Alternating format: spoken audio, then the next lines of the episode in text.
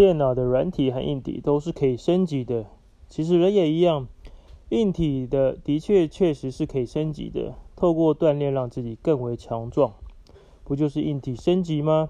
更为重要的是，人的软体也可以升级。我们每学习一项重大技能，不都相当于升级了一次作业系统吗？我们不断更换、更新更高级的电脑，甚至只能收集，不断收升级他们的作业系统。为什么既然疏于升级我们自己的作业系统呢？所谓心智生动点讲，就是我们每个人脑子里的那个可以不断升级的作业系统。我们相信凡事都是有方法论的。